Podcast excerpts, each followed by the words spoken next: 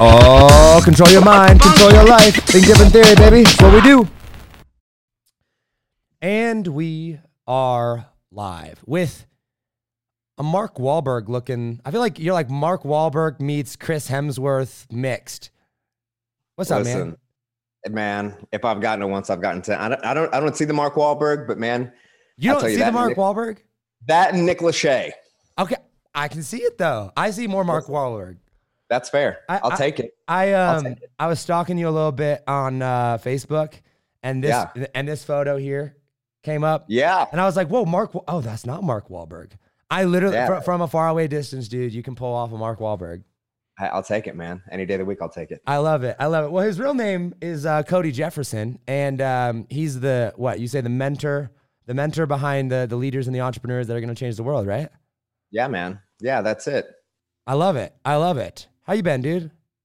brother. I'm good. I mean, listen, it's been a it's been a tense climate on the the landscape of social media, right? In, in the landscape that in the area that we occupy. What are you But, uh, talking about, dude? It's been all Right. love, love and rainbows and butterflies over here. Everybody loves me. I don't know what you're talking about.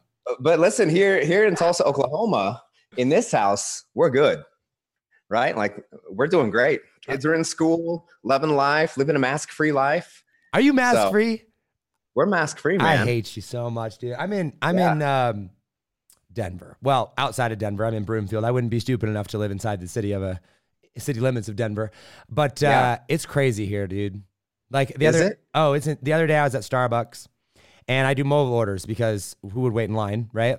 And go in, and uh, there's like I don't know, probably like five or six people in line waiting to pick up their drink. So I, you know, go over there and like five minutes goes. I have my mask on right out. Like five minutes goes by, and there's like a big sign. It's like all people must wear masks unless you're sitting at a table, right? Then of course, then you know if you're inside of a restaurant. Yeah. So I go and I sit down at a table because I'm waiting for my drink. I take off my mask, pull out my phone because I'm at a table. I kid you not, this lady comes up to me and is like, "Hey, hey!" Like top of her lungs. There's like 20 people in the restaurant. Like everybody, hey, excuse me, excuse me, ex-, like clapping in my face, snapping my. Would you at least put your mask on? Hello, and I'm like.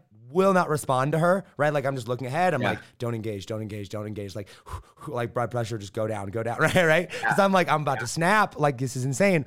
And so I pick up my mask and I put it back on, and I'm like, oh my gosh, right? like this is insane. So yeah, people here are freaking out. yeah so you know oklahoma's fairly conservative we're I mean, obviously a red state Yeah. Uh, not to get super political into it but you know our our governor uh, from the very beginning was like we're going to follow the recommendations of the cdc but that said you know um, you know We're also going like, to use two, two, two brain cells of logic. we're going to use common sense here, right? Um, you know, we've got an immune compromised daughter. My wife has two autoimmune diseases. Like, if anybody is susceptible, our family is susceptible, but we also understand science. And so, you know, like our church, we go to church every Sunday, 2,500, 3,000 people and that's open. know. That's allowed there. open yep we don't uh, you can wear a mask if you want to Yeah. right i mean it's listen it's a it's a peaceful protest for jesus so well, well, what, what, what was it? Uh, if you is you- you're allowed to be outside as long as it's in the form of a protest of something, right? that's it So I was That's like, so So- so sweet. Let's let's just let's protest. I don't know. Come over, bring barbecue. We'll all go in the backyard and we'll we'll protest something. so the thing that we say we have people over every single weekend like i've got listen i've got my pit boss smoker i'm a i, I love smoking meat i mean again this is oklahoma yeah, and so we just say like every weekend everyone is welcome anybody that wants to come our neighbors i mean we're just that yeah, yeah, family you yeah. know? and uh, it is we are having a peaceful protest against veganism right This is amazing. so I want to come. I want to come over just because that's what we're protesting. that's that's uh, that's what we're protesting That's you amazing. can live a you can live your plant-based lifestyle that's fine my wife does but we are protesting against it with smoking meat Gotcha. So wait, so your wi- your wife is plant based. yeah and you but you can't eat with a mask on right Mm, so mm. just those things That's funny. That's too funny. Yeah, dude. The political landscape, the social media landscape. It everybody's is- an expert It's not even that. Every. I mean, yes, everybody's an expert. On, but on top of that, it's like nobody, like nobody, is trying to see the other side. You know what's fascinating? Like that's that's exactly right. You know, I've been I've been in the business of walking with people for two decades now, right? So I was a pastor for 13 years. And through that season, we saw a lot of, you know, political conversation. There was a lot of conversation within uh, the different uh, denominations of church that I work with, with certain social issues, right? And there was always two sides of the fence. I can remember when there, you know, there was a legalization of same-sex marriage, and there were all of like, there's been all of these things that have happened that could really polarize people. But what was beautiful is that there was always this there was always this idea that you could at least even if you were on the other side of the fence you could see the other side. Right. And it has been so fascinating to see the incredible polarization like the violent polarization of these sides of of conversations whether that be conversations of you know ethnic tensions and racial divides whether that be political divides or ideologies and sides on this uh, pandemic pandemic however you want to see right. it q whatever. So, like it's fascinating. It's it's just how divided and divisive and violent but, it is. and, and it's it's to the point too where like if you try to see the other side all of a sudden even the people that you agree with hate you like for it, the other day. Like you, you, you know me. I mean, you, we, we've followed yeah. each other on there, right? Like I am pretty pro Trump. I'm pretty pro police. I'm pretty pro yeah. law and order, right? Like registered Republican. Grew up yeah. in a red state. Well, uh, in my teenage years, right? And here I go, and I'm like, hey, I think I'm gonna we'll do a political issue here. I think Jacob break, uh, Blake broke the law. I think he was, you know, like shouldn't have been shot seven times. You know, all this right. stuff, whatever. And so then all these people, all the, you know, the left and the Democrats and ever, if you would just talk to black people, if you would just, and I'm like, sweet, sounds great. So what do I do? I literally bring on a guy on the podcast. We go, he has a Black Lives Matter flag flying in the background. He's black, he's from Atlanta. And I sit down and I have an intelligent conversation with him. I'm like, yeah. let me hear your side, right? Like, let me hear and understand what you're going through. It was like an hour and a half conversation, really good. Did he change my mind? No, but he gave me a fresh perspective, right? There's two main things that stuck out. We can talk about those later. That's not the point of this. I get done with that. And like, I'm reading through the comments and I'm reading through my DMs, and it is, how could you possibly, you piece of, bl- you know, blah, I can't even unfollowed you. Complete. And I'm like, yeah. if you have a problem with the fact that someone who is very clearly outspoken, very clearly understand exactly where I stand, takes the time to go and actually go and see the other side, you can right. leave. Because what kind of, I don't care if you support Trump, I don't care if you support Joe Biden, if you cannot take the time to go and have a rational conversation with somebody and be like, hmm, let me walk a mile in your shoes. Let me understand yeah. where you're thinking about things. Yeah. That seems to be a really big problem to me. Listen, so I made a post uh, about the Rittenhouse, the the young man who killed two people and Kyle Rittenhouse, yeah, yeah, Kyle, and uh, you know, it, it wasn't the point that he was right or wrong. It was this this idea, this travesty that we feel like we, we've come to the point where a a 17 year old feels the necessity to go defend because the people that we've put in place to defend are not defending like that's a that's a that's a very very interesting dangerous politicizing dark place to be right right and and we can talk about like of course he will stay just like you know with uh uh blake who was shot seven like yeah. can we agree that was inappropriate excessive right. not necessary yeah nobody disagrees with that nobody right. like everybody will say wow yeah that was completely super over the top. way over the top right? And they will have their day in court. I well, will have his and that's the thing dude. It's like everyone was like the and I, I saw all these people and, and black people especially w- would post this right? And i'm just gonna like everyone can be like call them african american call them black. I'm like i don't give a crap what you want to call them i'm calling them black people because they're black and i'm white and like we're human beings okay? So if you get offended just leave okay? Like yeah. black people posting this a lot and a lot of people that support that side it was like the police let kyle rittenhouse walk free while shooting him in the back. I'm like um i'm sorry. The police did not see kyle rittenhouse shoot anybody. Right once they did see him, he had his hands up in the air. They asked whether or not people were shot. People said up that way. As soon as they found out that he was a 17 year old with a gun that had shot two people, they literally went across state lines to track him down, arrested him, charged him with two different felonies, including intentional homicide. He is in jail. I'm sorry, what part of justice did not get served? Like, right. you know what I mean? And everyone's like, well, if he would have been black, he would have been dead. I'm like, but that doesn't make it, it like justice was served. He right. it, like that is how what happened with Kyle Rittenhouse is literally how the justice system is supposed to work, right? Yeah. The police did not yeah. see him commit a crime, therefore they cannot say that, you know, and so it's so freaking frustrating when I'm like, guys, and I, I wrote a post. It's so funny. This popped up in my timeline today. Three years ago, I wrote a post. It was a picture of Obama. And it was a picture of Obama, and it was uh, the, the tweet that he did out. Here is the, the, the one of them, okay? It's him looking yeah. in the window. And it was a tweet that went out, and he was like, hey, basically, racism is taught right? And I'm like, I agree. Right. I didn't like Obama, right? But I'm like, never in my life have I gone and been like, oh yeah, you you suck. Like you're terrible because of the color of your skin. I like I've never thought that, right? My my parents taught me in that way. And I understand some people are raised that way. But then there's yeah. people like you and I that literally sit down and go, I don't care if Kyle Rittenhouse was black or white. I don't care right. if Jacob Blake was black. Like that is literally the last thing on my mind, right? Mm-hmm. And so I'm sitting over here going, we literally we should just basically be like, we, we should just follow the law. And it doesn't really right. matter if they're black or white. And people are like, well, but if he were black, I'm like, but he. Well, and what's funny, so about that, what's funny about that post is I was calling out parents like, yeah, I saw sides, that. Yeah, I saw this that. Yeah. Is your fault.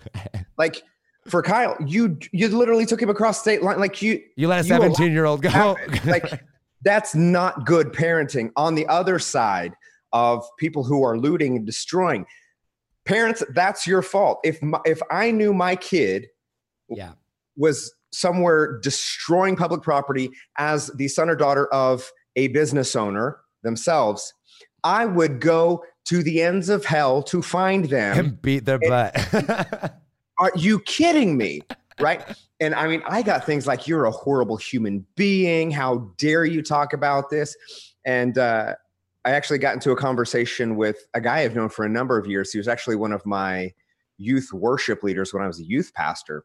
Uh, uh, great, great. I mean, he's a man now. He was a kid. He's a man now. Black guy. And uh, we had a really great dialogue in my messenger because he knows me well enough to say, okay, dude, I got to, like, we got to feel this out. Right my thing was like, dude, thank you for not just spewing venom. Right, right. And like, let's have a real conversation about this. And so everyone that says something to that effect, I say, hey, listen, I'm in Tulsa, Oklahoma.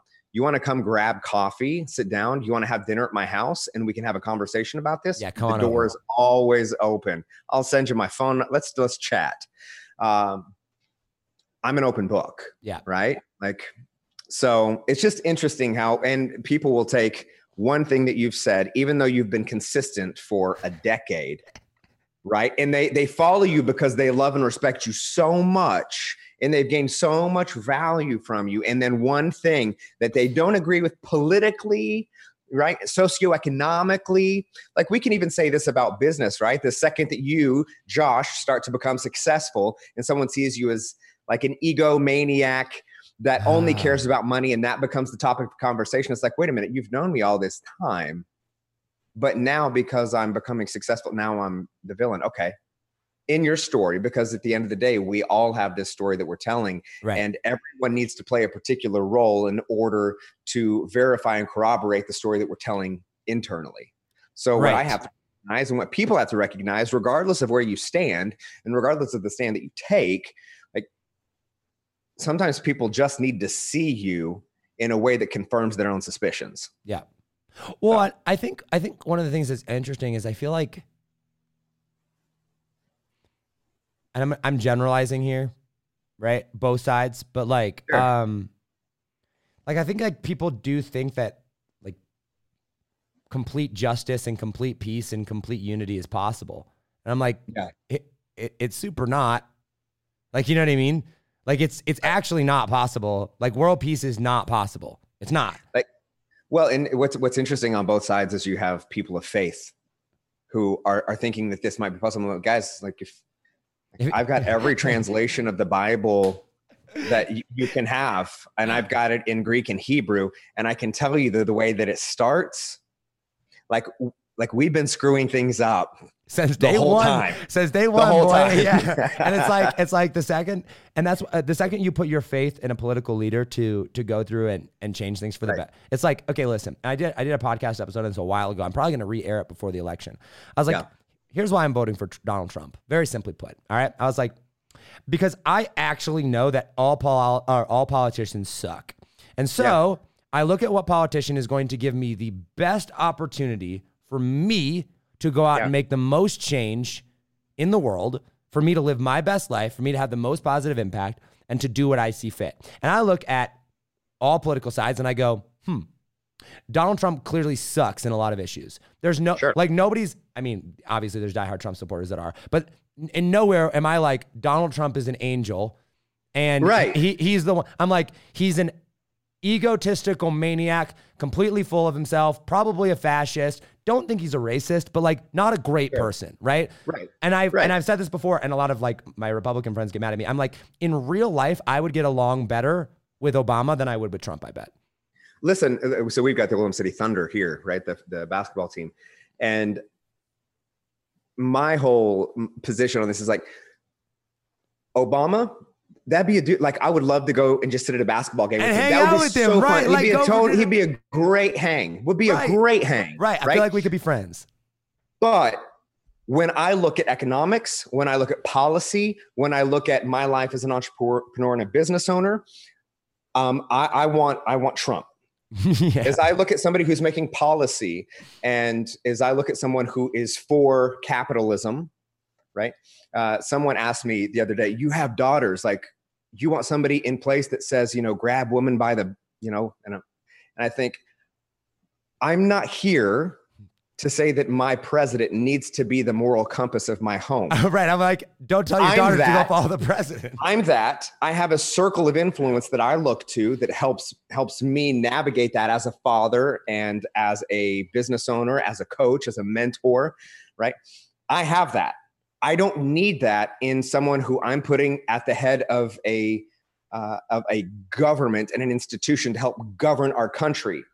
Right, somebody who has proven himself in business time and time and time and time and time again. Someone who is not afraid to say what he feels, like I actually the off the handle tweets and everything else. I actually appreciate that. I may not know- agree with it. I may I may think like, oh my gosh, I cannot like this is embarrassing. Right. But but if there's one thing I learned, one of the reasons that I stepped out of ministry is I literally almost died. I mean, I went septic. I Oh, wow. almost died as the from the stress of trying to be all things to all people, carrying eight positions. I was the yes man, had to make everyone happy, working 16 hours a day, trying to prove my worth to God and prove my worth to everyone else, trying to overcome all of my insecurities through the validation of, of how good I was at something. What I appreciate about that is I never have to wonder where he stands on anything, whether I agree right. or I don't agree. Like uh, I've got a I've got a friend named Garrett White, and his Ah, whole good old is, Garrett White. is like, listen, there are some things that I'm like Garrett, I don't I don't agree with that, Yeah. but you live by he calls it living by a code. Yep. The code. Like I will always speak my truth. I will always speak my truth. And what I can appreciate and respect, whether you agree with it or not, whether you like it or not, whether it is narcissistic or not, whether it is presidential or not, here's a man who was not in politics. This is a man who came in. You got to give the man some props for coming in with no political experience and winning the presidency. That's not happened. Right. And so then you look at the track record of the uh, the change that he's affected. And then I But- look at oh, the- hold on. Well, I want to I want to touch on that super super quick. You know what's super interesting? Oh. Is there are so many people that I talk to that are like someone with no political experience should not be allowed to run for president, and I was like, what? Like yeah. for people like you and I were entrepreneurs. Like, you, dude, Right. if you can do it, why do you need a freaking like? For me, it's like people tell me all the how how, how are you a marketer without a degree? I'm like, I don't know. I figured out how to do marketing well, and people Right. paid me for it. What do Yeah. you mean? I don't need a degree, right? I Yeah. figured it out. And there's so Yeah. many people that are like, well, unless you follow the path, unless you check the boxes and do all the things and blah blah blah. And I, I was listening to a commentary the other day. It's like Hillary Clinton. You know, you're always told as a little girl if you if you do everything, if you get qualified, if you do, you can break the glass ceiling. And there was nobody more qualified in the history of politics than Hillary Clinton to be president. And I was like, have you ever just stopped and thought for a second that maybe that's why she lost? Right. right? You know what I mean? Like maybe yeah. Maybe that's what people didn't want. Maybe that's right. not what you maybe the, the rules of the game have changed, you know? And maybe she was just a terrible candidate, right? Like it yeah. had nothing to do with her being a woman. It had nothing to do with the fact that she couldn't break the glass ceiling. It had everything to do with the fact that she was just a terrible candidate. And Donald Trump I mean, came in and yeah. did a different way of doing it and it worked. And I don't care if you're a Democrat or a Republican, if you have no political experience and can win the office of the presidency, like like off of pure respect for you, regardless of what you do, respect. Right.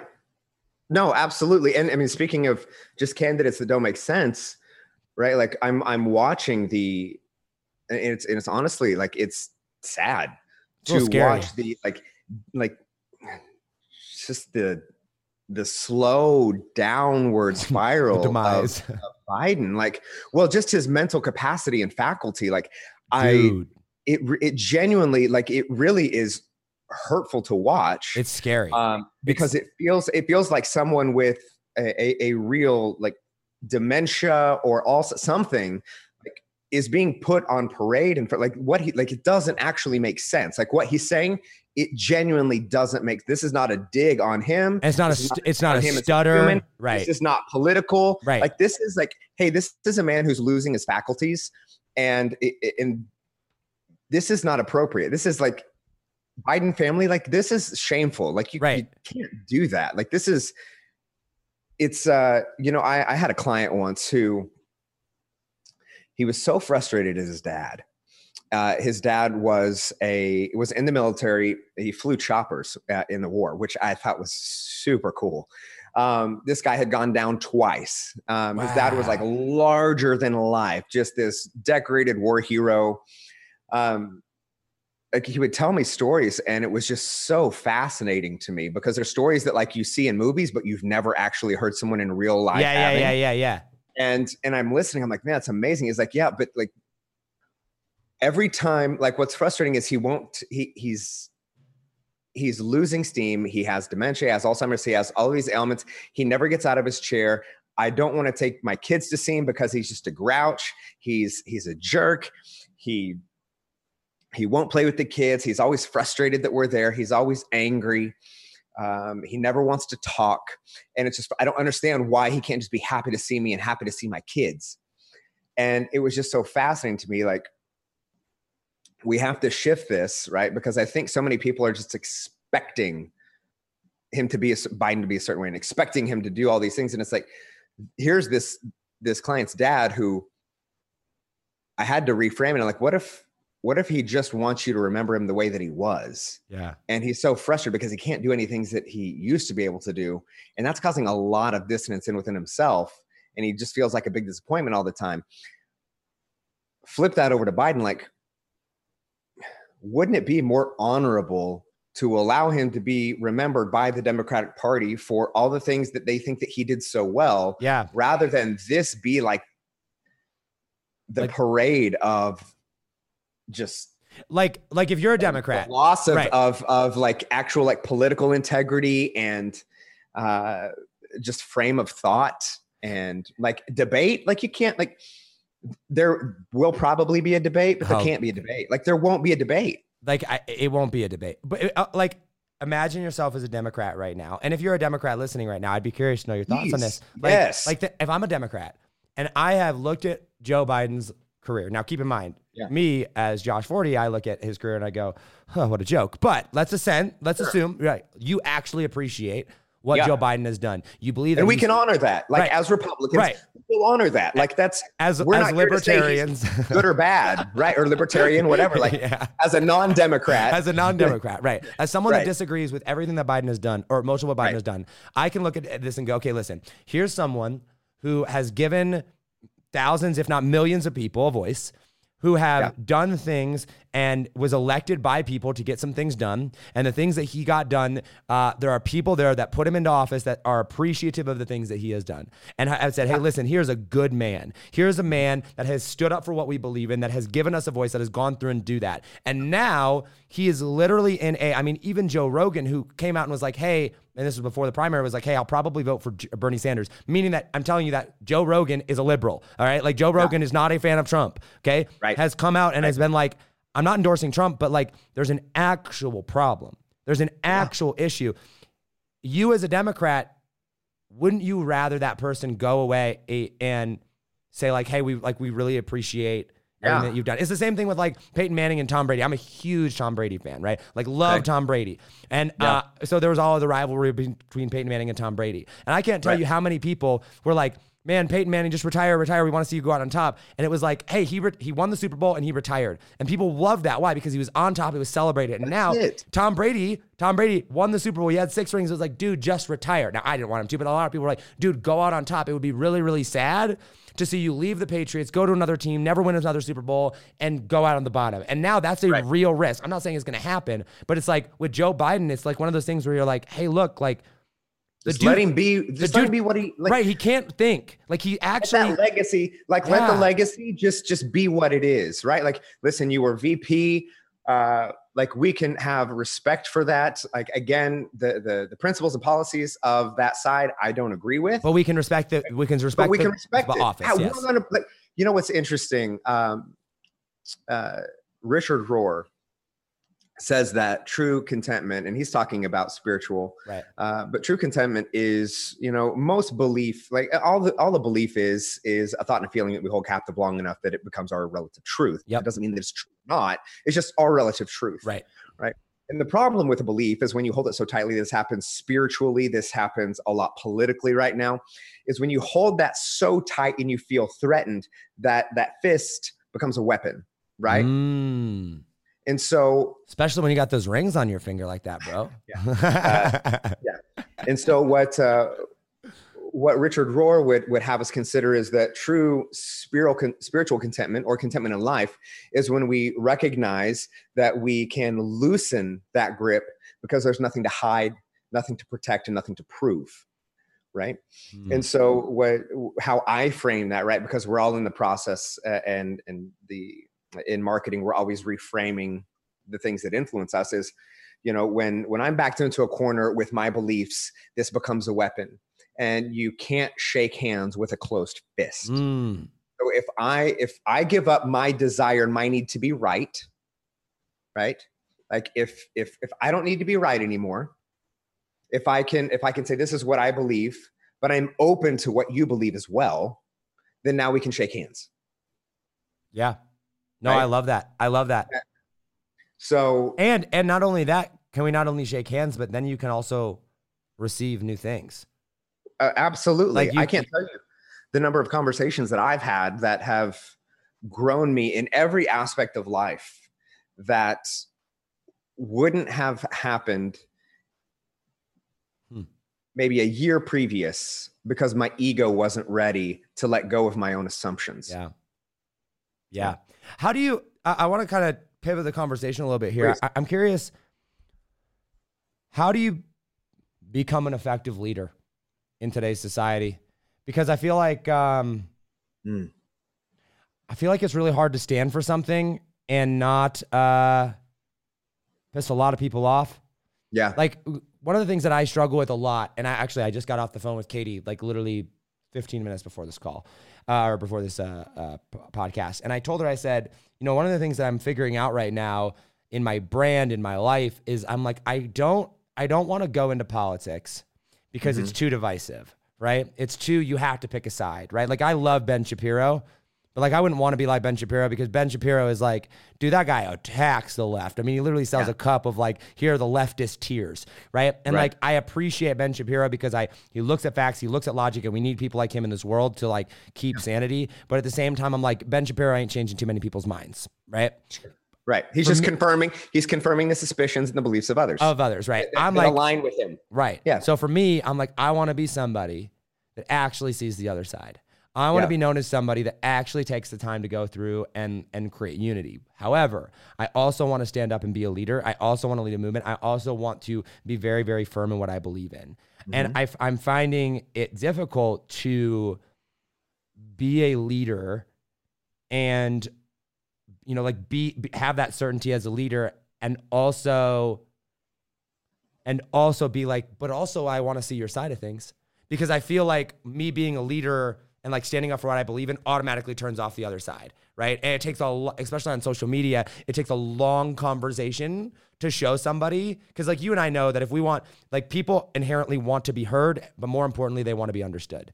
Right? They Sure. want they want they want to be validated, they want to be understood. So it takes a long time for me to have a conversation with someone, someone and be like, "Hey, listen, you're a socialist Democrat that thinks abortion is totally okay and believes that Donald Trump is evil. Okay, literally, you and I disagree on everything, but let me understand your side. But also, you're wrong, right? Here's why. like this. I'm going to stand for this, but also I want to hear your side. How do you how do you become an effective leader in today's society when things are so divisive, when people want to take your words completely out of context?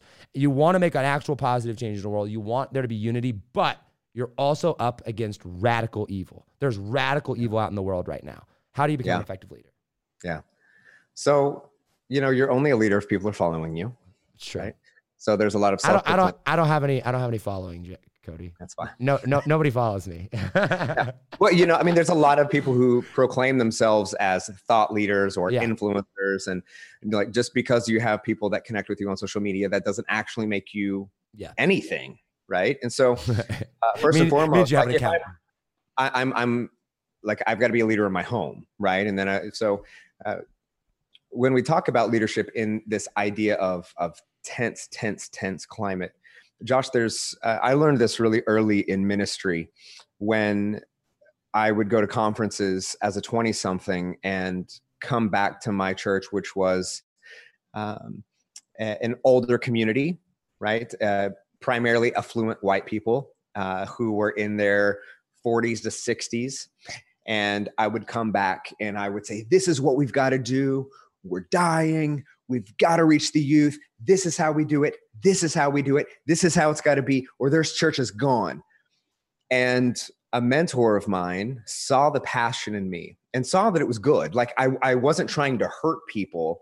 I was just passionate about a belief that I thought was true. And it wasn't Mm. that it wasn't true and it wasn't useful. It was just the vehicle that I was using to communicate that lacked empathy, understanding, and contextualization of the environment in which I was placed, or that we could argue that God placed me in. And so he sat me down and he said, Cody, there's two types of leadership because we're all trying to get up a mountain. And we're all doing the best that we can with the pack that we're wearing, which is all the baggage that we've carried up to this point, whether we've put it in the bag or it was placed in the bag. And most leaders will climb to the top of the mountain and they will yell down at everyone else. This is how you need to catch up. This is the route that you need to go. Why can't you just go faster? Why can't you just get it? Pick your pack up, leave them behind. He said, then that, that is a way of leading. And it is a useful way of leading for some. But there is another way. And there is a more empathetic way, which means that you have gone up to the top of the mountain, but you've recognized that there's a call on your life to bring others with you. And so you go back down the mountain. And now you're one or two steps ahead of people, recognizing you've already been up. So you already know the trail up.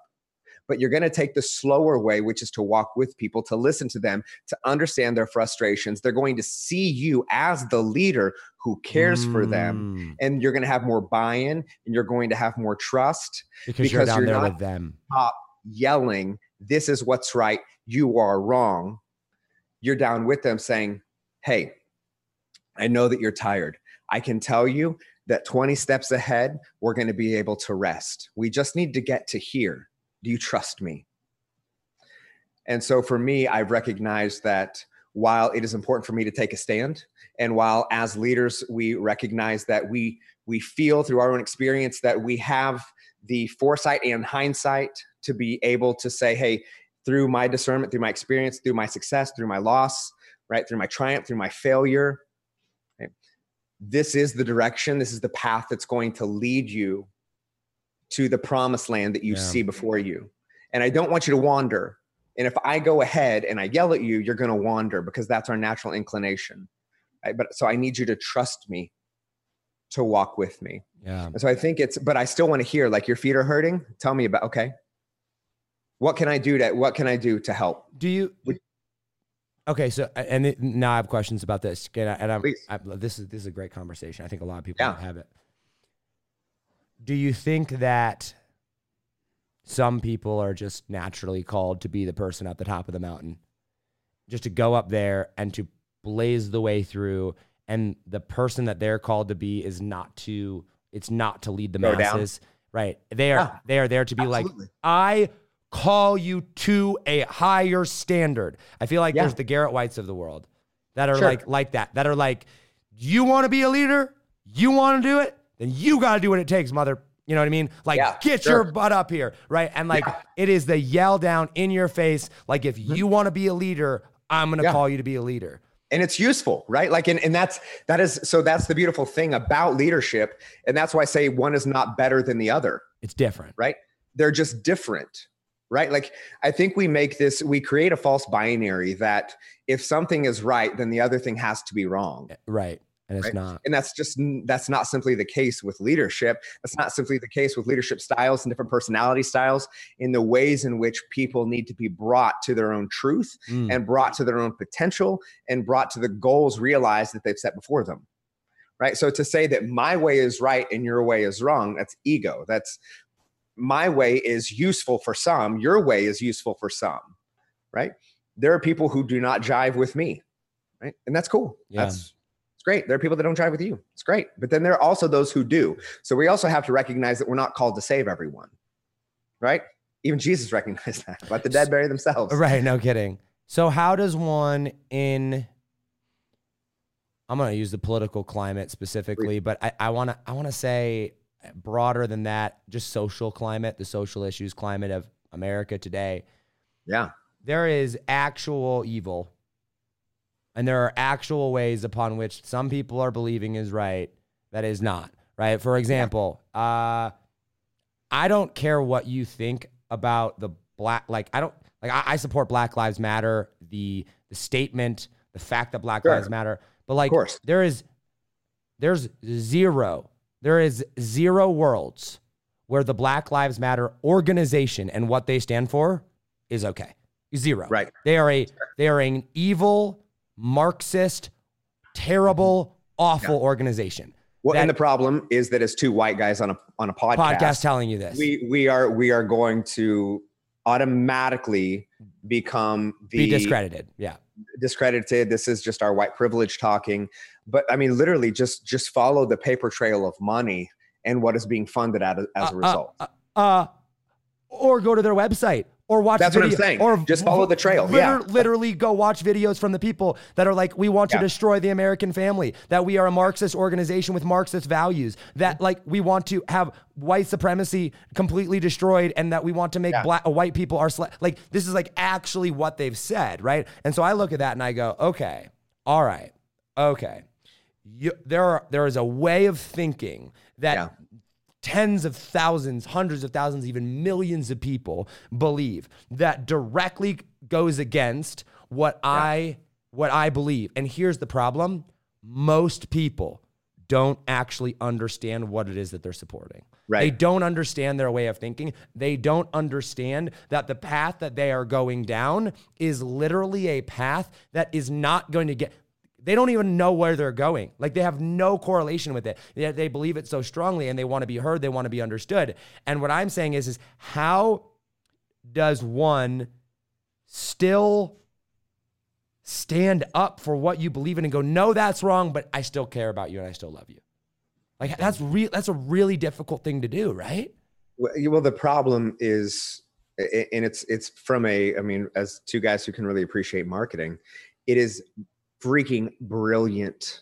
Oh, From a fr- from a ah, It is it is next level, right? It's yeah. I mean, when you even when you look at the the original political campaign uh, and the build the wall campaign, right? It was like us versus them. It it put it put it now. It was it correct? No. Was it right? No. But it did create a polarization, and right now we've ident like we've created a movement around an idea that is separate from the idea of the political association. It's a it's a it's fascinating from a marketing perspective that you can wrap an entire conversation of of of ethnic appropriateness to funding a an actual political agenda. Yeah. It's it is from a marketing perspective. I mean, Hey. sometimes I have to look at it and be like, wow, this is this Like- is freaking brilliant because everything goes back into the far left. Like it is like you like Black Lives Matter. mobilized an entire idea Yeah, of of racism. right. And and the You thing have is, mobilized racism toward a political agenda. Like that is, and you've given a voice to everyone who feels slighted in any way. You've given it's you know we've always had something to fight for. We've always had something. We, we've had wars stuff. Like We've had we've had ideas. Right now, I think with the with the rise of social media, and I'm going to go off on a tangent here a little bit, but Yeah, I think you'll appreciate this yeah, um again i was a youth pastor since 2005 and uh, i'm not anymore but but I, for 13 years and it was so interesting to watch the rise of i mean when facebook first came on the scene and then students started using it and you know then there was the whole like remember the Kony thing and then there was invisible children and there were all these ways in which we we created the idea of social activism through likes, shares, and comments. isn't it crazy? like that's actually the work. Like the work is I'm going to share this. The work is if I like this, if I post it on social media, like I'm I'm actually like awareness is the same as social activism. It was a, it's a very very interesting like the, an entire paradigm shift. All right, it's like no longer do I need to go and help fund building a well. I can just share a picture of a kid drinking clean water, and I've done the same thing. right. It's it's fascinating. it's crazy. um, and the whole idea of the the the nonprofit sector in and of itself and the appropriation of fundraising dollars towards building the social media campaign it- like this it's so fascinating.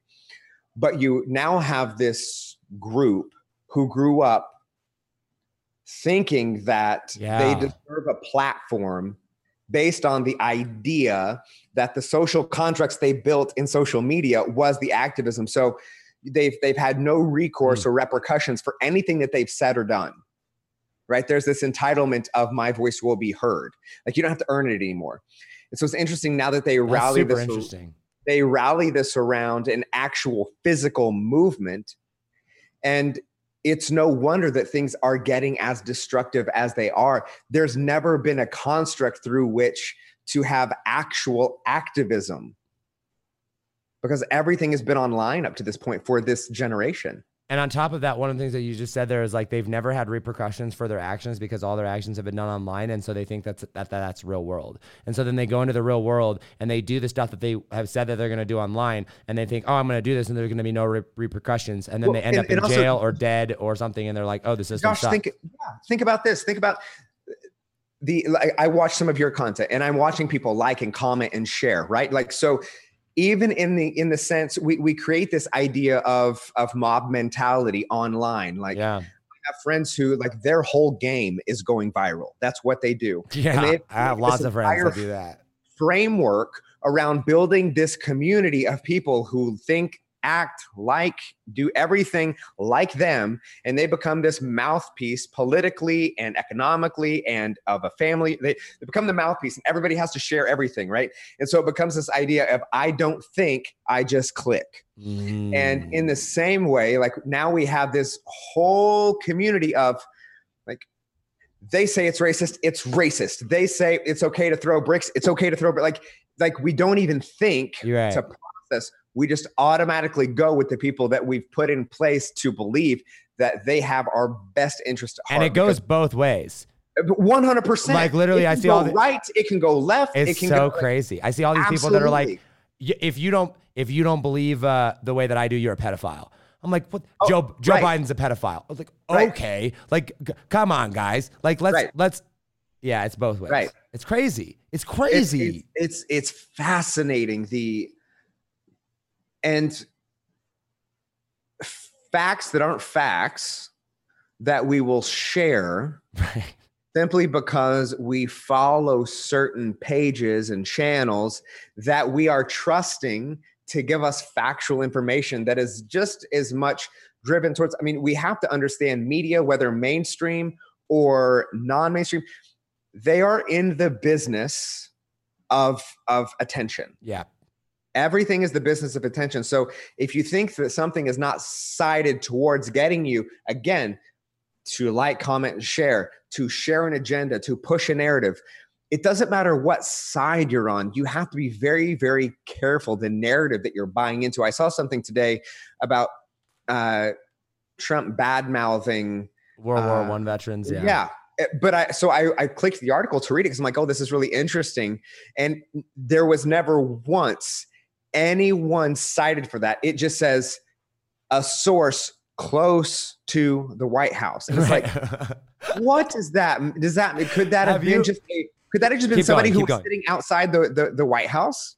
Right? Like, how are we qualifying these statements? What is the again, this isn't a defense of something that that was said or not said. This is the the framework to say like, hey, where are we getting our information and how are we writing articles based off of anonymous tips?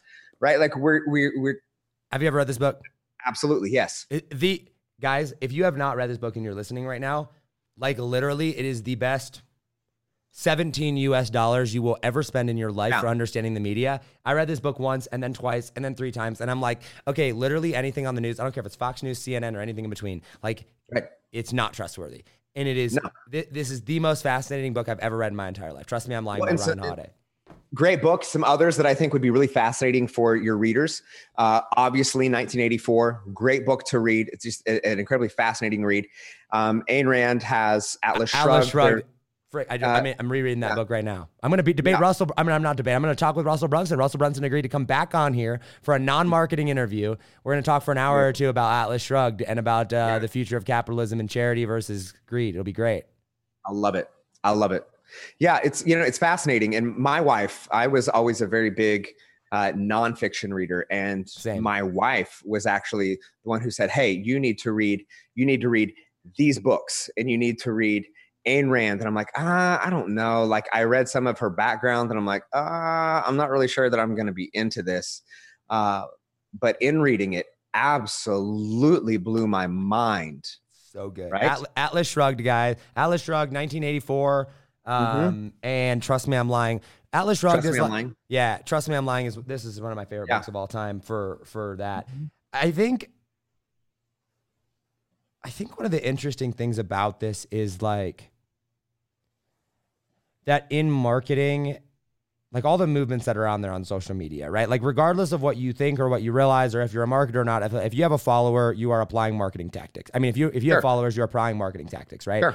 And arguably the greatest marketer of our of our time, at least in a political sense, is Donald Trump, right? Move movement creator, right? Like love him, hate him, doesn't matter what you thought of him. Like the the fact that this dude has literally taken on the entire media, including the right wing media, right? Like he's taken on Fox News too. Okay. The fact that he has literally gone through and manipulated and played the media at their own game so well is quite fascinating. But yeah. this that being said, as someone like myself, like a you, that is trying to go out there and be like, hey, listen, we're starting a movement, but like human beings are not the enemy. Right. Idea I bad ideas are. Yeah. The problem is, is that we as humans like to put, you know, I was listening to a, a Tai Lopez speech uh, at Gro- 10X GrowthCon. He's like, listen, you got to have a face, right? Like there's got to be a face. Well, I don't care what you are. And he was pulling up, you know, websites on the screen. He's like, I guarantee you, he's like, these are the numbers on this one. These are the numbers on this one with a face, without a face, right? We like to put face because we like to make it real, right? And so if there is a bad idea, we must find a bad enemy, right? And that's what that's what people are doing in this marketing thing. And like for someone like me, I want to come in and I want to be like, hey, listen, we're not attacking people, we're attacking ideas. Like Yeah. ideas, bad ideas are the enemy, not people. Right. That's really, really difficult for someone to comprehend and understand. Yeah. And it's it's this because of that, and because in the social media world, it's literally like, oh, you as a person said this thing. This statement must represent you. Bad idea. You must be bad person. I'm going to attack you. We've literally yeah. amplified and created a world where we can't not, it's not even that we can't have conversations anymore. It's that we literally can't differentiate bad ideas from people. Well, and what does it say? We don't fight against flesh and blood. We fight, against, against powers and principalities and the spiritual realm. It's it's all there. Feel me. So so it's when we when we per- personify um, good and bad. And, and, listen again, regardless of what you believe, we've been doing this. We've been doing this the whole time, right? Ever since the beginning of time, and now Ever we've got seven billion people, and Facebook connects three billion of them. Huh. Yeah. Oh, yeah. Let's talk about this real quick. I want to talk about Mark Zuckerberg with you. Please. Good old Zuckerberg up there, right? I, Republicans hate him, Democrats hate him. Everybody thinks that he's has is the other person's agenda. And I'm sitting here going, "Hey all, have you ever managed 3 billion people before?" like, dude, how crazy is Mark Zuckerberg's position? People on the right are like, "How dare he, you know, remove all these QAnon pages?" And then people on the left are like, "How dare he go through and allow all these QAnon pages?" It's like I feel like uh, the US only has 300 million people in it and he's managing 3 billion. Do you think this is really his top priority? Like it probably is around election time, but like isn't it so interesting how people act like Mark Zuckerberg has this magic button that he can just press and solve all of Facebook's problems? and and think about the just think about the massive infrastructure of of what that organization has to look like and the the online infrastructure that that like it's so interesting because again it's like a frame of reference right like people don't know how to comprehend something that big it's it's incomprehensible right? it's, for the average mind there's there's no there's no relative association that we can use to comprehend something right. of that magnitude so we have to assign it appropriate to what we've experienced and, and this is true in anything right right this is why people can't understand your success because it's not relative like they have to assign it to something right. relative to their own uh, it, it's so funny like it, or people that will like repost things online like this is to mark zuckerberg i hereby notify yeah like, like what the It's embarrassing. It's embarrassing for them. I go, okay. I do not give permission. I do not consent. Right. I'm like, listen, when you played Farmville, you consented to everything. when you when you uh when you said I I consent to these terms and conditions, yeah. you just you just yeah. consented to a multi-hundred billion dollar company's lawyers telling you what you consented to. Absolutely. Yeah. when you gave them permission when you went live to have access to your camera and to your microphone, it's whether you're recording or not. I love they Republicans. I love 20, hours a day, 365 days a year. Like eh, that's why we can talk about I'm going to say live edge table right now. And now when I go on Facebook, I'm going to get an ad for live edge cables. Right. Right. And it's so funny when I, I, see all the Republic, and I'm generalizing here once again, yeah, of, sure. of Bill Gates is going to make a, a vaccine with a microchip that he's going to be able to track everything that we do. I was like, Steve Jobs did it and sold it to you for a thousand bucks, you idiot. Like, what are you talking yeah. about? Like, yeah. Like you just hold it. You hold it in your hand every single day. Like when's the last time you went anywhere without your phone for any length of experience, uh, right. period of time? When when was the last time you didn't check in on social media to let everybody know where you're at so that you could portray this more than perfect lifestyle? Right. And everyone's like, uh, and you know, the far rightists of, oh, I, I don't, I, I only log into to Facebook on my computer, or or I only have a. I'm like, oh my gosh, oh my gosh, you're so far out, disconnected from reality. They know everything about you. They know exactly. They can track absolutely everything. Everything. Everything. everything. It's already there. Stop worrying about it and start living it. Uh, it's just so. But anyway, just, back to the yeah. back to the Mark Zuckerberg thing. I think this is I think this is a real problem. I think there's a, a real problem in America today, and I'm going to use America as generalizing here, right? Not the whole world, but the whole world. But America today yeah. is we actually think that leaders have power to make things better. We yeah. actually think that leaders control, like, we, we think that leaders are intentionally doing things one way or the other, when in reality, most of the decisions that they make, they do not understand the consequences of it. Meaning, and and and here's the thing I'm going to hold someone like a Donald Trump and a Nancy Pelosi and a Mitch McConnell to a higher standard. They are the leaders of the leaders. Okay. Yeah. They need to be aware. So when Nancy Pelosi, Oh gosh, goes and gets a blowout without a face mask in a close uh, in San Francisco. I'm like, you deserve everything that comes to you. One hundred percent. But but for the the average politician out there, for the AOCs of the world, God bless her, right? Who's like, hey, we should shut down America. We should tax the billionaires and take away all of their money. Okay. There are people that buy in that actually think that she has some power over their life. Right. She doesn't. You d- No. like you know what I mean? Like you know the, the honestly, the two biggest things in America today that have some form of power and control over your life is number one, the tax code. Okay, Yep. because that is going to directly impact whether or not you have to pay taxes, you know, to, to the government. That's the first thing. And the second is laws around free speech. Like mm-hmm. those are the two things that actually have direct impact in your life that you mm-hmm. couldn't overcome if they were negative towards you. You can't escape taxes.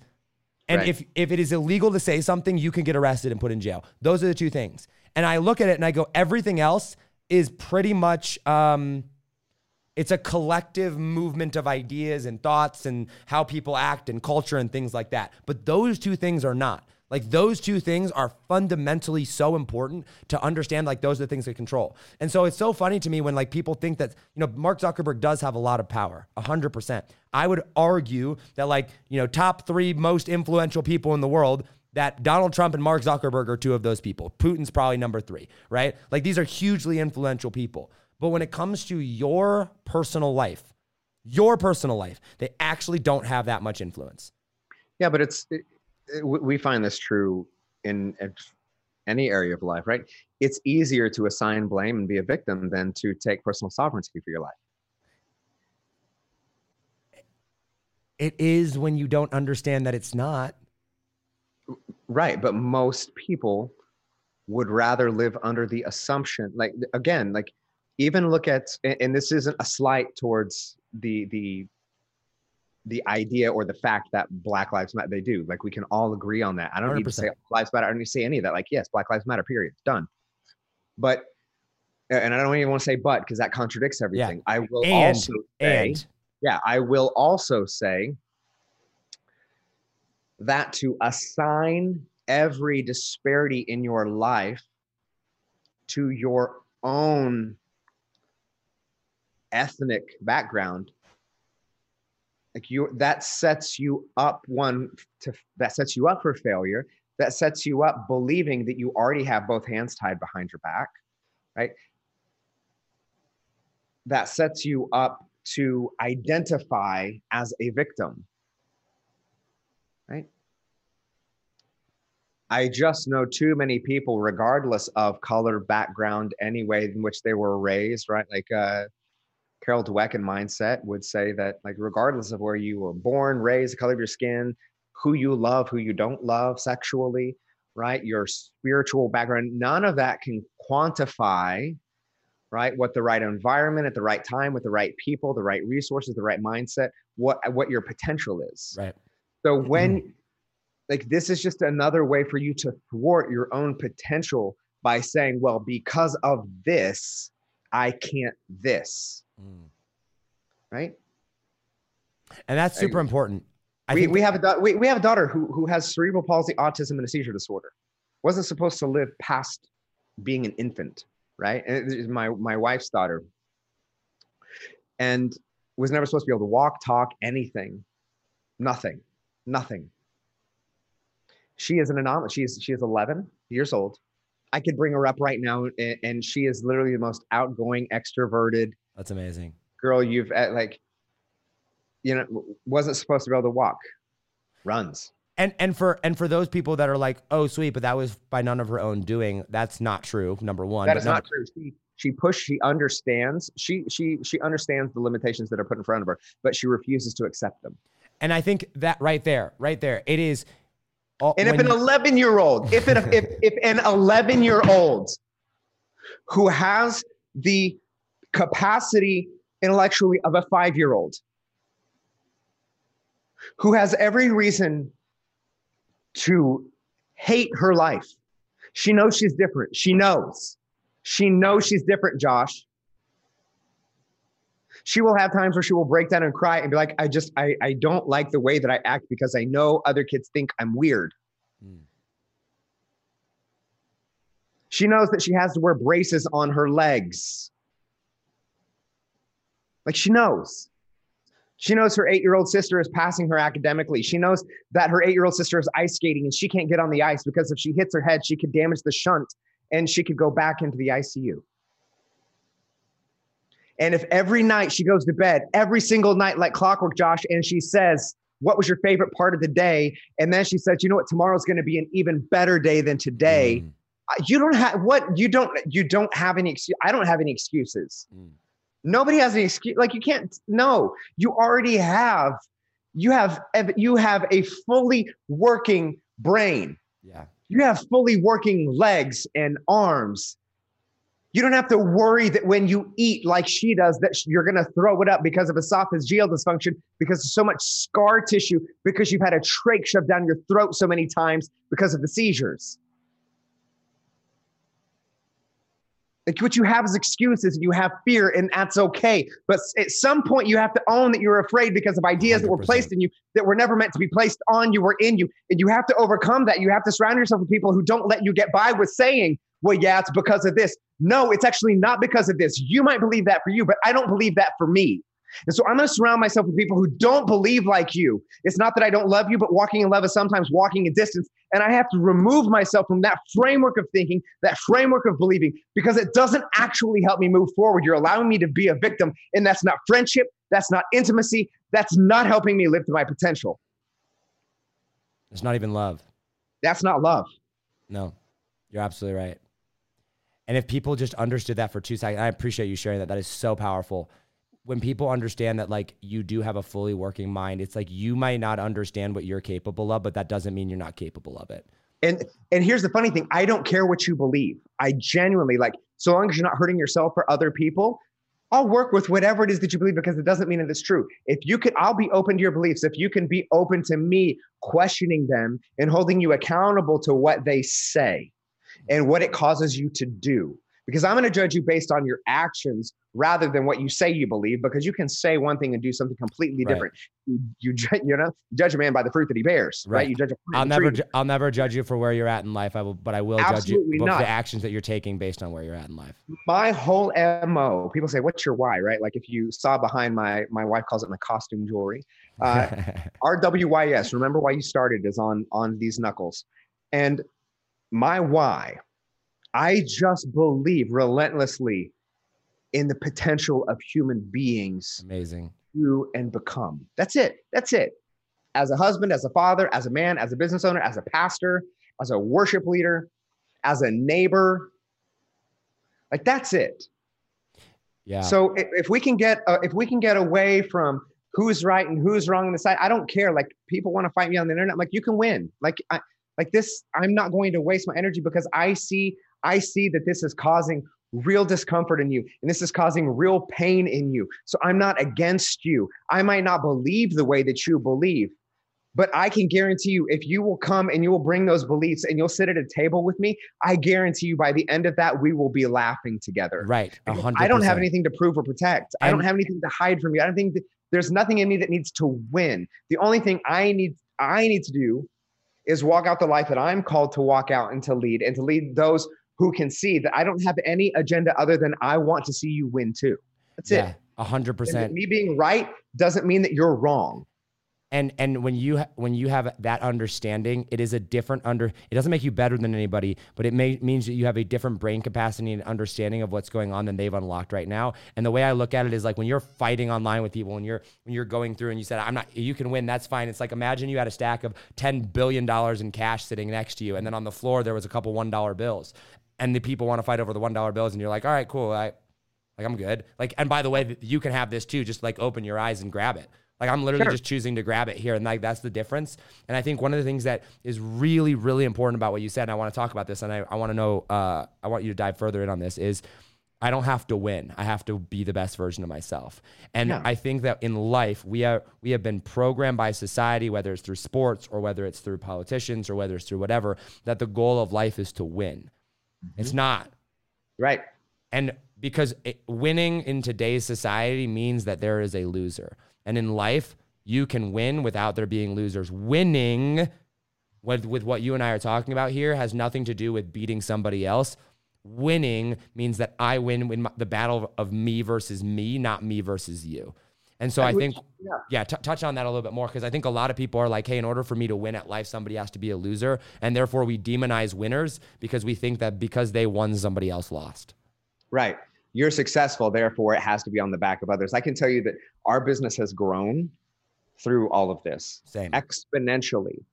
But you know, the beauty of it, like that doesn't mean that there's more money in my pocket. What it means is now I'm able to hire more people I'm able to like I'm able to further the economy by bringing because I don't like I don't need anymore. Like we we're great, right? Like but I'm able to now bring on more people. I'm able to bring more people into this um, into this network or into this culture, right?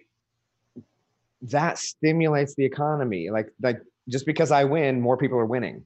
So it, it's interesting like the the the framework of you know the the first will be last last will be first. I can tell you that the greatest successes in my life were a direct result of the greatest losses in my life. Mm. um, that you know it's really it's really simple and easy to sing on a sunday morning. Um, you know bonhoeffer in the cost of discipleship talks about this idea of cheap grace. And huh. it, we've become very accustomed to the idea of of a, a, very very cheap grace that we we sing these very casual songs on Sunday mornings of you know like I just want to lose my life to find it. No, you don't. Nobody actually wants to do that. Nobody actually wants to lose everything. Yeah. Um, I, I got I, I went very very what we would call prodigal. I turned away from God when I stepped out of ministry just because of the the amount of trauma that I walked through in a short period of time, right? I went through a very, very public divorce as a pastor. I, uh, I mean, I'm happily remarried, have an amazing family, but that that season was very, very painful. And in the midst of that, I lost eight family members and friends, right? Like mm-hmm. all tragic. I mean, we're talking like, like, tr- like tragic, tragic, tragic murder, suicide, wow. overdose, um, death by like sexual misconduct like of, a, of an infant like we're talking dark things. Mm. and i prayed all the right prayers josh. Like i was i was leading every like this doesn't this isn't this doesn't compute doesn't compute. Yeah. Things are supposed to be things are supposed to go i'm supposed to win all this this is supposed to be good. And i recognized that I was I was modeling everything off of this idea that we've constructed that do all the right things, win all the time. Mm. Everything has to be a win, right? My greatest wins have come off the back of some of the most extreme loss I've ever experienced. Yeah. And I think if people could understand, like, sometimes the win isn't like, oh, somebody else loses. The win is found in your loss. Yeah. The, the beauty about the the house of cards that you've built being burned down to the ground is at least now you can see the beauty of creation. You can see the stars now. Uh, like we we we have to understand that there's well, and I think yeah, this, this frame of like, in order for me to win, you have to lose. No, like in in in order for me to win, I have to lose. Well, and right there, okay. So I, I moved to Colorado, right? And right now in Colorado, there are or were we just got rain for the first time in like it's been a drought, like one of the worst droughts yeah. in history out wow. here. Huge, huge fires, massive forest fires going on right now, right? Hundreds of thousands of acres burning, um, you know, in, in there, uh, and so very, very smoky. Can't really see the clouds, you know, mm-hmm. warnings or whatnot. And what's interesting is I went and I started Googling and I started looking into the fires and I started looking into different things. And I've heard this analogy before, but I forgot it until I actually read it here literally within the past like two weeks. And like all these forest fires are happening and, and burning through and just massive destruction. And people are like, oh, you know, freaked out about everything. And uh, I was reading this article by you know the scientist guy that was going through, and he's a big environmentalist and everything like that. And he's like, fires are are tragic, and they do burn down a lot. But he goes, you know what's super super interesting is there's a large majority of trees that are in these forests that are burning right now that the only way that their seeds are able to break out is they have to be burnt off. And almost like it was like 70 or 80% of all disease in the forest dies in a fire. And most of the fires don't actually burn all the trees, they burn everything off of them, but the tree still stands. And so when these fires come through, it looks terrible, it looks awful, but give it two or three years. And in two yeah. or three years from now, you will see incredible amounts of new growth that is healthy, incredible amounts of disease gone, and new trees that literally couldn't be able to grow until they were literally burned, that the seeds were burned out of the protective coating that was on them. And he goes, and when you look at it in that format, it brings a lot of hope and a lot of, of, of, positivity around something that seems to be so negative when hundreds of thousands of acres are just burning and burning and burning, right? It's like it's literally making way for the next realm of, of growth that's in there.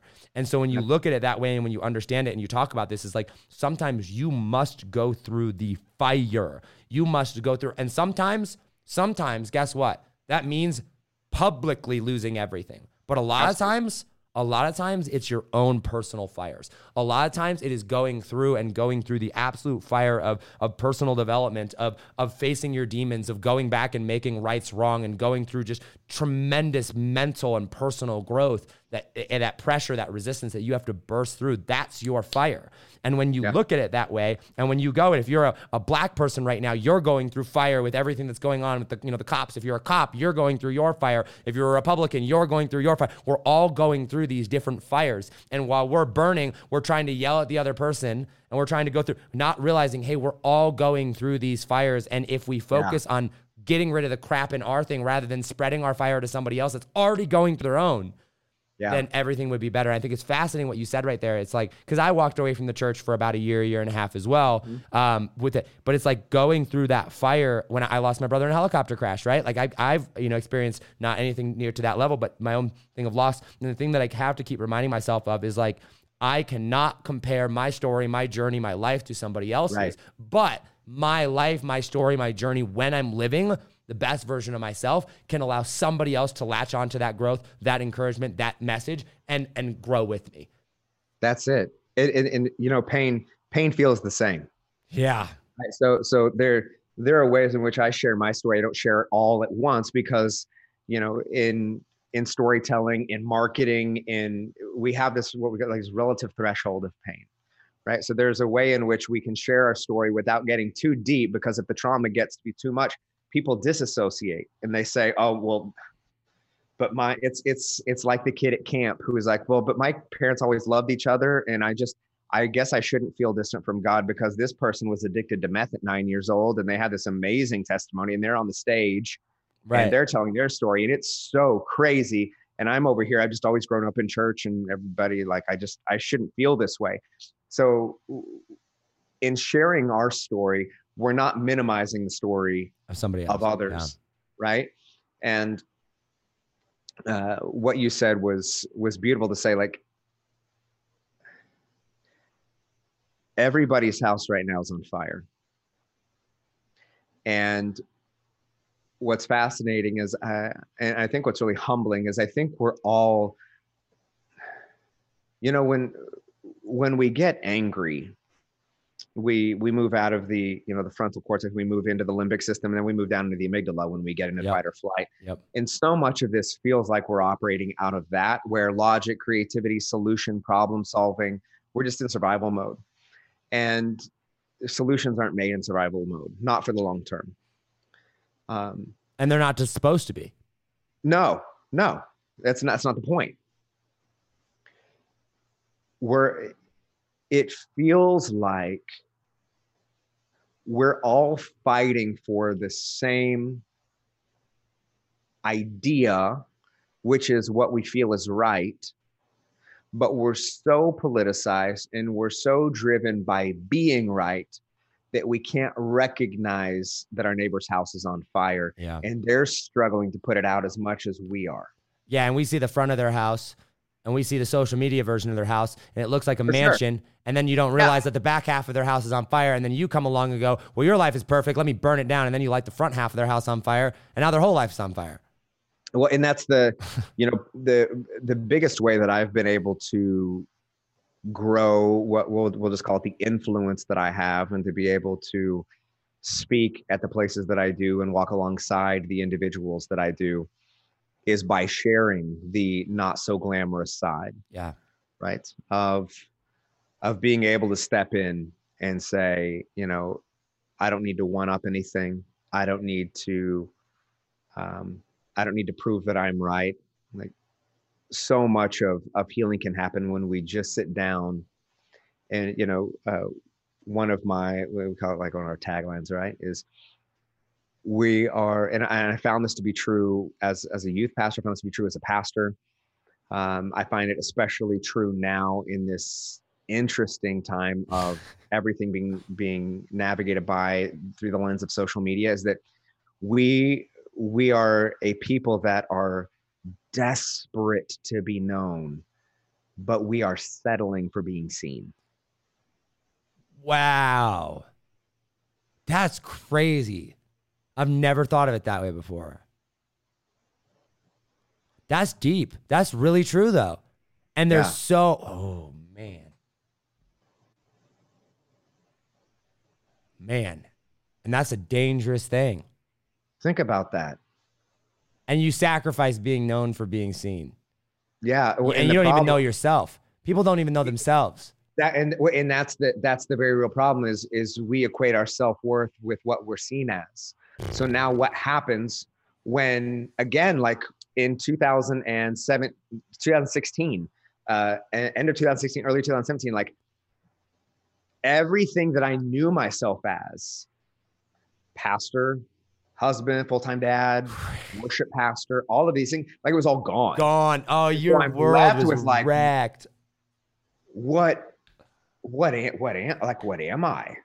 This is all I've ever done. Like I've, I've been a, I've been in ministry since I was 19. Like I'm now in my 30s and I'm like, and I recognized very early on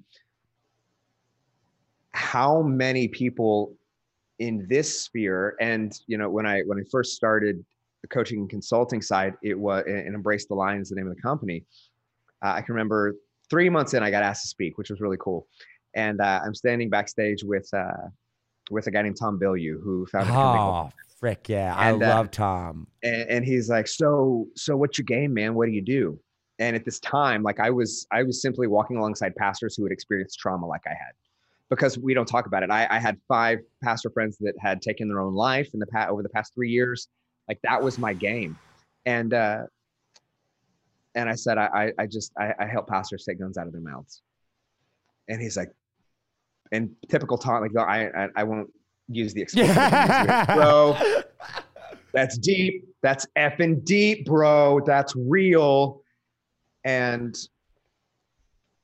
I, I recognize that, that we create this facade where we need to be in ministry. I created it like you didn't know behind the scenes that I was drinking every night to try and cope with this idea that I needed to be perfect all the time. I was working way too much trying to prove myself to people that didn't actually care. Like we create this idea that, that everybody on the internet cares. They're too busy trying to to convince themselves that you care. Like we're all in this game yeah. of being seen. Meanwhile, nobody can say, "Hey, like I'm drinking way too much. Um, I've put a gun to my head. Like the past, like I've written notes. I'm trying to figure out like what am I going to like? I don't want my family to find me. I don't want to let my clients down. I don't want to let my church down. I don't want to let the people. I don't want to let my family. I don't like. I don't know what that's going to look like. They don't have enough money to sustain themselves, but I can't keep living this way. But tomorrow I'm going to post that like I'm loving life and everything's good. I'm going to get up on church on Sunday morning. I'm going to preach, you know, I'm going to preach my guts out. I'm going to I'm going to get those likes, comments and shares. I'm going to get up on stage and I'm going to deliver the keynote, right? Like I'm going to get everybody in my challenge. I'm going to help change the world. And meanwhile, my world is falling apart. Why? Because I don't have I don't have I have the awareness that I need to be known, but I I don't know who I can trust. And so for me, I've just become this person who, for so many, you know, I've got a group of 4,300 guys that I walk alongside. Um, there's no ego. There's no, you know, swinging. There's none of that. It is, I need you to know me. I need you to know me at the core of who I am. Yeah. And I need you to see who I can become. And I need you to know who I can become. And I need you to remind me because so many times I have amnesia based on the experiences of my past, based on the actions that I'm still taking in, based on the addictions that I'm struggling to overcome. And I can't let the world know this. Can somebody walk alongside me? Yeah. You know, the things that we're trying to do. And I think that everybody is looking for, there's three questions that everyone's trying to answer use this. One, is it possible? Mm. Two, do I have permission? Three, will you go with me? Mm. In all of the areas of leadership that I've walked alongside people, yeah. being a father and being a husband, that's it. Is it possible? And and you know what's really interesting? Sorry, I'll let finish that. Go ahead. I was gonna say what, what's super interesting about that too is I think that you know, for me especially, I know this in my life, it was like I felt like if I admitted that there was a problem, if I came out and was like, hey, I'm struggling here, that it somehow took away from the fact that I was still talented and potential. Like it's like we don't want to admit it because yeah. we think that for some reason, if we admit it, then that takes away uh, our ability to to be be great, right? If yeah. we admit that we're struggling, if we admit that we're weak, and so my brother died at the beginning of last year.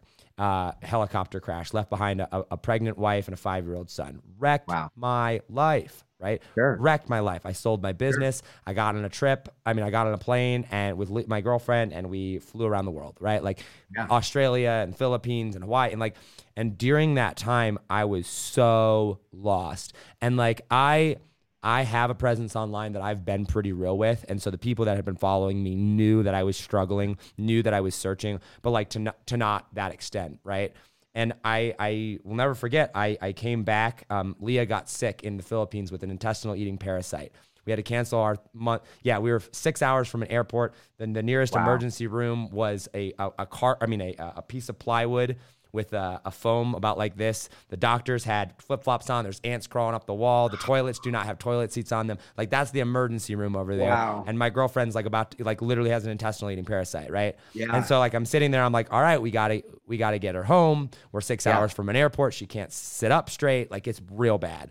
Cost like ten thousand dollars to get home. And like I I get home and like I'm sitting there and it's like around Christmas time. It's the end of last year, and I'm like I know that there is greatness inside of me, right? Like I know that I have the potential to go out and change the world, even if it's only yeah. my world. I know that I'm talented, but I know that I am too dang scared to face my demons, to face the fears, of the things that are holding me back from that. And I know that until I go and face those demons in the face, until I go and I put those things out there, that I'm never going to get to where I need to be. And it wasn't yeah. until I found someone. And one of the things that you said there that was like so key, like jumped out at me was we don't trust anybody enough to share it with them. We don't trust anybody enough to open up because we're like, crap, if I share it with my wife or my girlfriend or my husband or my, you know, my boyfriend, like that all of a sudden that they're going to think differently. If I share it with my parents, then they're not going to love me. If I share it with my audience, they're going to turn away from me.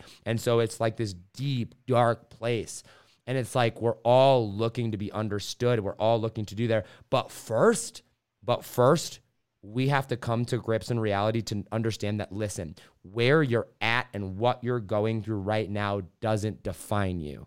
It is right. simply where you're at and what you're going through. And for me, it was Katie Richardson, who was the ultimate person. And I shelled out 60 grand to be yeah. able to go and find someone that I trusted enough. And not everybody yeah. has that, but one like you've got to find someone. You've yeah. got to find someone and you've got to humble yourself. And it was my ego. You talked about it. My ego, my pride that was like, I can't share this because then I would look bad. You got to swallow that ego. You got to shoot that pride in the head and you got to go, no, I'm going to open up. I'm going to be open and vulnerable with somebody. And I've got to start there because until you do that, like you said, you're going to have a gun in your mouth. You're going to want to kill yep. yourself.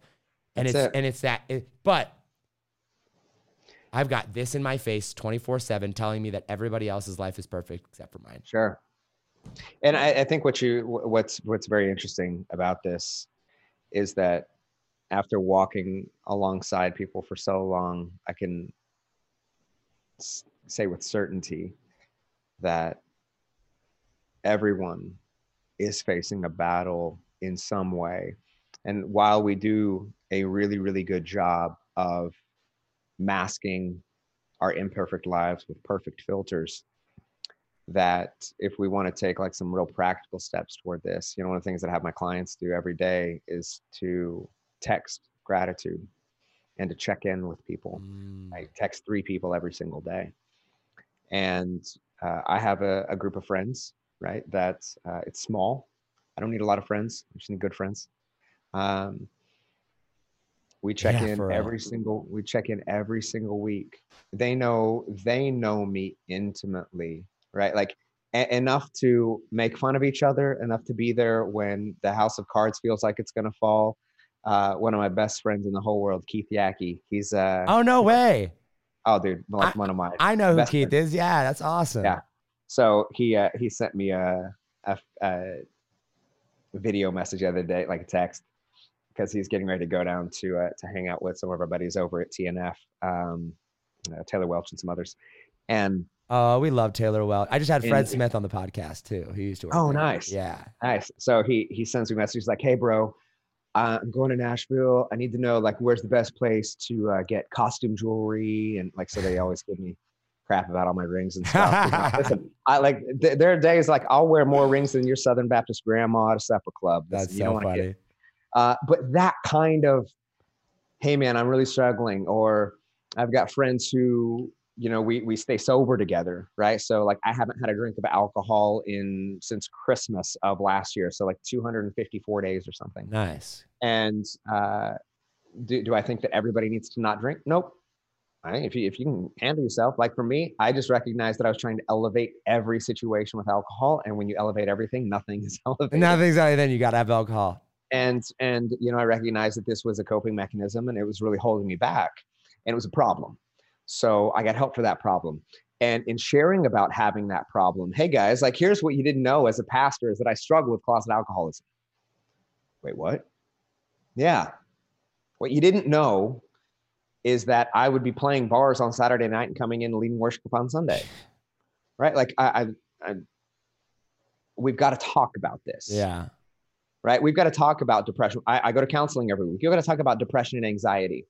We've got to talk about the isolation that happens both in the ministry. and We've got to talk about the isolation that happens as an entrepreneur. We've got to talk about the isolation that happens as someone on a public platform, right? I always say that the, the pulpit was preparation for the platform that God called me to. And maybe some of your listeners can relate to that. But Uh-huh. if we don't address the platform for what it is, regardless of spiritual or non spiritual realm, like it will isolate you out of your need to perceptively be perfect. 100%. And if you don't find a system of checks and balances, if you don't recognize that none of us are perfect and none of us have it all figured out, we might just be a couple steps ahead. Like if we don't recognize that there is a need to be fully seen, to be fully known, and most importantly, to be fully loved, like we're setting ourselves up for failure, for burnout, for closet addictions, for And scandal. Not, and not and not by the audience, not by Instagram. no, you will, by you another will come human. to your own demise. Yeah, by another you human. would so th- my whole tagline is is helping powerful influential purpose driven men and women not sacrifice their soul on the altar of their success that's yeah, it that's incredible. That's incredible. Cody, I feel like we could talk for many hours. ever yeah, we're Yeah. I, I, want to continue this conversation. I Yeah. unfortunately have a hard cutoff, but let's go Here- here's cut the it deal. off Here's the deal. We are gonna resume this conversation. We're gonna have you back on. I'll I'll, te- I'll text you. This was it was incredible, and I feel like um I feel like we have we have a connection here, and I feel like we're just scratching Absolutely. the surface of uh, some really really good conversation. Um, I had you know Paul Van Bloom.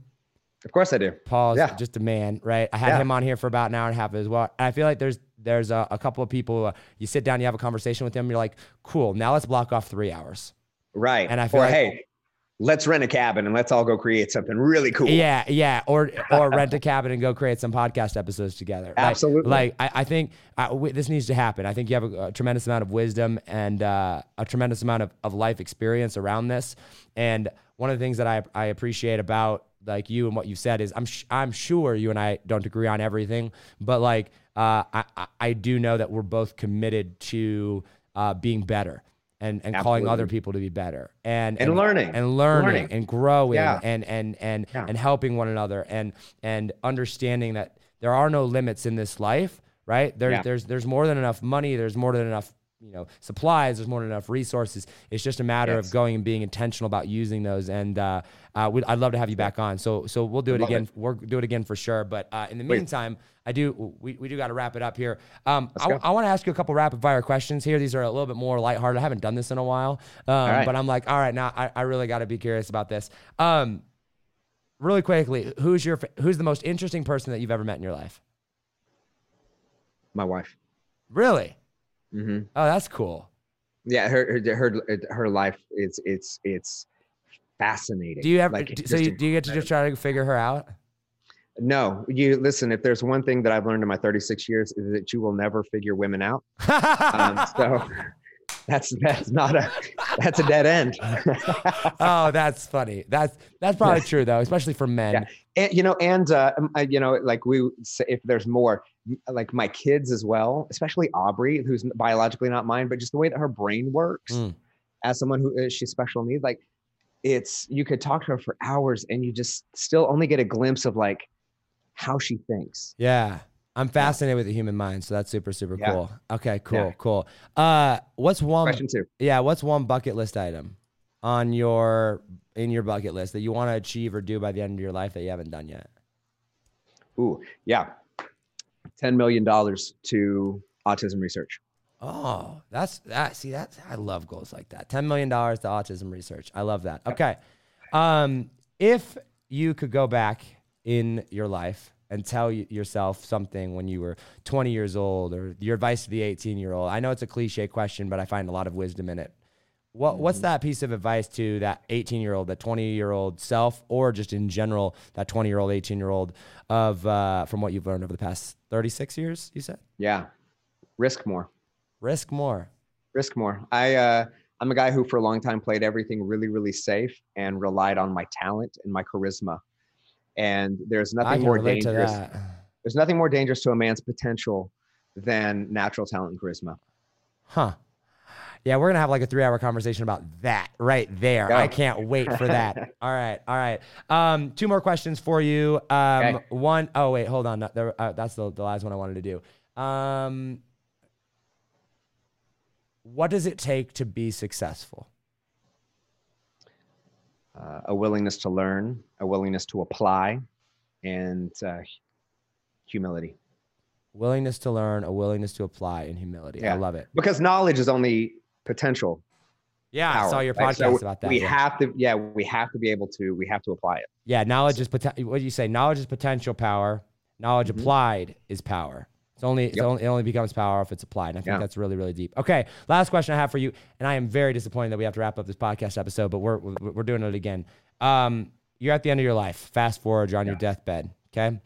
Uh, all of your fame, money, success, impact, everything gone, disappeared, vaporized. You're a nobody. However, every single person that you have touched and impacted in your life, either directly or indirectly, you get to leave them with one final message or word of advice. What's that message or word of advice? Every single one of you is, is the reason. What do you mean? The reason for everything that I've done in my life. Right. Uh, I believe that God has put me on this earth to influence and to impact and to bring about radical compassion and and and w- w- coupled with radical accountability. And so for me, it would be you guys are the reason. So it is up to you to carry this on. Mm. Mm. Cody Jefferson, everybody. Cody, thank you so much for your time, dude. Josh, thanks for yours. Yeah, man, it's it'll be fun. We're gonna get to know each other. We're gonna have lots of more fun, especially Let's if, go. you, man. Some of the p- names that you were dropping here of the worlds that we're we're both in. It's like I I can't believe it's been so long since it's for us to do this. Dude, We'll be back. just the beginning. We'll be Let's back. go. Cody, thank you so much for your time. Guys, this is Ben, Cody Jefferson on Think Different Theory, the man, the myth, the Mark Wahlberg looking legend himself. thank you so much for your time, man. Guys, as always, hustle, hustle. God bless you. Don't be afraid to think different. because those of us that think different are going to be the ones that change the world literally. And I mean that with every fiber of who I am. I love you all. And I will see you on the next episode. Take it easy, fam. Peace.